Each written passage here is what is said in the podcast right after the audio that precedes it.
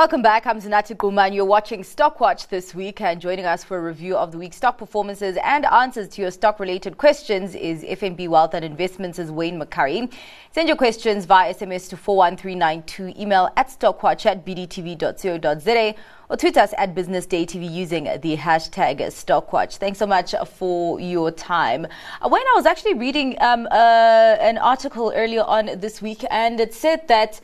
Um, the analyst has said that he sees uh, upside in the market um, right now, and that you know forget the, the the, the headwinds that we experienced earlier on this year and in 2022. But we're basically building from the, the the bull market that we saw towards the end of 2021. Could that be the case where we uh, have completely made up for the losses that we saw earlier on in this year and in 2022, and now we're building from 2021, and that this could actually be a sustained bull market?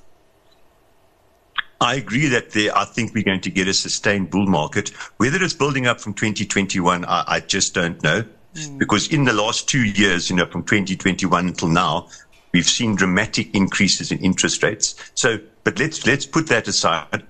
I think we're going to get a bull market, firstly. The reasons is inflation is falling worldwide. Interest rates worldwide, including South Africa, will also fall over the next year or two. We'll see a revival in the commodity cycle. So, and hopefully we sort out Eskom a little bit and we sort out Transnet a little bit and all of our own domestic problems don't get any worse and hopefully get a little bit better over the next two or three years. But the big decider is still the commodity cycle. Yeah. If I'm right on that, We'll see a dramatic reversal of fortunes in South Africa in total. We see a much stronger rand. We'll see our stock market actually going up very strongly. I mean, our own estimates of what the stock market could do is actually, you know, it's quite material. It's, it's up significantly from this level if we write about, obviously, all of our assumptions.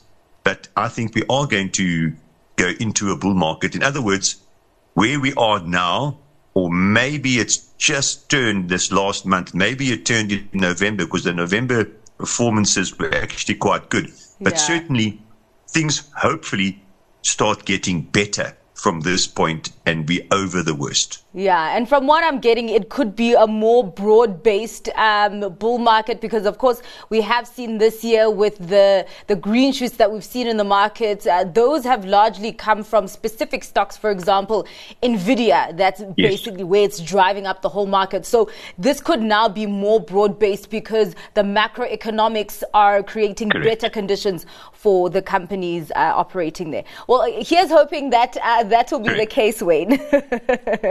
um, Wayne, a lot of people have been asking about. Um, uh, return, high return on equity stocks, and actually Bidcorp uh, keeps on coming up. And there's actually a question here on Bidcorp. Does hmm. Bidcorp um, currently offer value? Yes, it does offer, offer reasonable value. It's not cheap. There are in my view, way cheaper shares. Maybe you should be buying Bidvest after it gone down this week. Mm. But Bidcorp is a very, very high quality company. They're in quite stable markets. In other words, everyone's got to eat. Everyone's got to, you know, it's, it's not a cyclical market per se. And certainly Bidcorp, well, it was still Bidvest at the time. Yeah. They're one of the only South African companies outside of the mining companies who were in fact very, very successful in their overseas adventures and acquisitions. Uh, it, it, truly is an outlier in that respect. And even though we don't think it's terribly cheap at the moment, I mean, we don't think it's going to collapse on you. It's not, it's not expensive. Yeah. Uh, and we wouldn't, maybe we wouldn't buy any more now. It is a very big share in our portfolios and probably always will be because of its quality. Yeah, and actually, as you're talking about uh, Bidvest, and obviously that's also another company that is, you know, has experienced success in uh, the uh, ge- geographies that it is in. And of course, this is a well loved yes. stock in the market. Until this week, uh, you did mention the pressure that we yes. saw. I think we saw about an 8% drop in its share price when it released its, I, I think it's a, a four month voluntary trading update. Um, what, are you th- what did you think of this, Wayne? Uh, of course, I do know that it came out of its uh, AGM, but you, you have said before when a company releases a voluntary trading statement, either things are really good or they're bad. So, what was your yeah, take really on really good or they're really bad. Yeah. yes, exactly. So unfortunately, this one was really bad. Yeah. But I think we've got to see it maybe in a bit of context. Mm-hmm. First of all, it's only four months. Yeah. Secondly, the one half of their business did quite well, which is the services business. Yeah. Where they hit a problem is on the non-services side, and there's very specifically durable goods. And within durable goods, very specifically, load shedding items, inverters, solar panels. I mean, Voltex was couldn't sell them quick enough when we had in May when we had big stage six load shedding. They they just couldn't sell them fast enough. Uh, I actually went to a local Voltex store here, Yeah. and the the reception area where the customers normally stand waiting to be served was like a like a like a warren was like a maze because they had the solar panels stacked to the ceiling in the customer service area because Oh, they had oh, nowhere else to store them. But of course, when when the load shedding sort of abated in June onwards, they sat with a lot of extra stock and they didn't make the sales that they anticipated.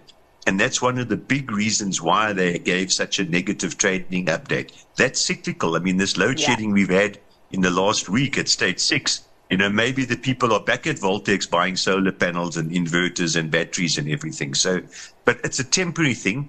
And a, a, a Bidvest is an extremely well-run company. It's been around forever. You know, it is a blue chip, and there are not many of them around. I would actually buy at this level. I think it's an opportunity to buy a company that's hit some temporary headwinds. This isn't structural for Bidvest. Yeah, and you're actually right, Wayne. It is cyclical because, I mean, when uh, load shedding starts to kind of uh, uh, get reduced, people are just like, oh, it's, you know, we, we hold on to this hope that things are getting better. But even on my way to work today, I did see on the highway um, solar panels um, being uh, put onto one of the the, the, the company Yeah. buildings over there. So, uh, yeah, people really tired It's of actually this. quite interesting. You know, the, the, the private sector, when it gets going, yeah, gets going. You know, it's not Yeah. like the government that talks a lot but doesn't ever, ever get going really. when the private sector gets going, it gets going. So we've built a Medupi in solar panels yeah. in eight months. You know, so True. and it's interesting. Go for an aeroplane flight in and out of OR Tambo or anywhere, I suppose. Yeah. And look out the window. There's a lot of solar panels. Indeed. Um, Wayne, what's been uh, quite interesting. So, Quantum Foods came out uh, with an update today, of course, saying that uh, their profits are going into the red because of the avian flu. And I actually thought, let me look at uh, Astral because I, the last time I think when they released results, um, you did see investors plowing in there.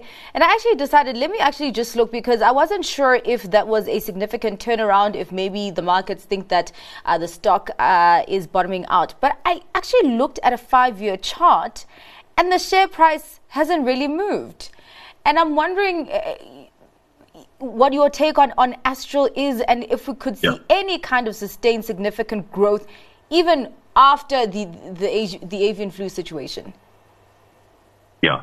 Look, uh, I used to believe 20, 30 years ago, whenever I started in investments, that you could buy any company as long as the share price was cheap enough. Didn't matter what industry it was in, didn't matter what its history was. And I've changed the views over the last couple of decades.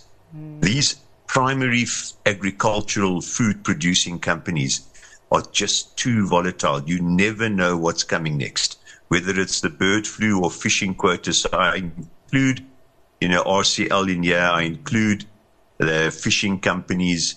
These are heavily cyclical businesses. And because they're agricultural based, there's so much that's outside of the control of management. You can have the best management in the world running these companies, but if there's a problem like the Asian flu or oversupply of chickens in South America or the the, the, the currents are wrong in the Atlantic Ocean and there's no fish around, I, I, I, I honestly, I don't think I'll ever buy one of these companies again in my life, no matter how cheap it looks. So, I, yeah, that, that's my view on the fishing companies and the chicken companies.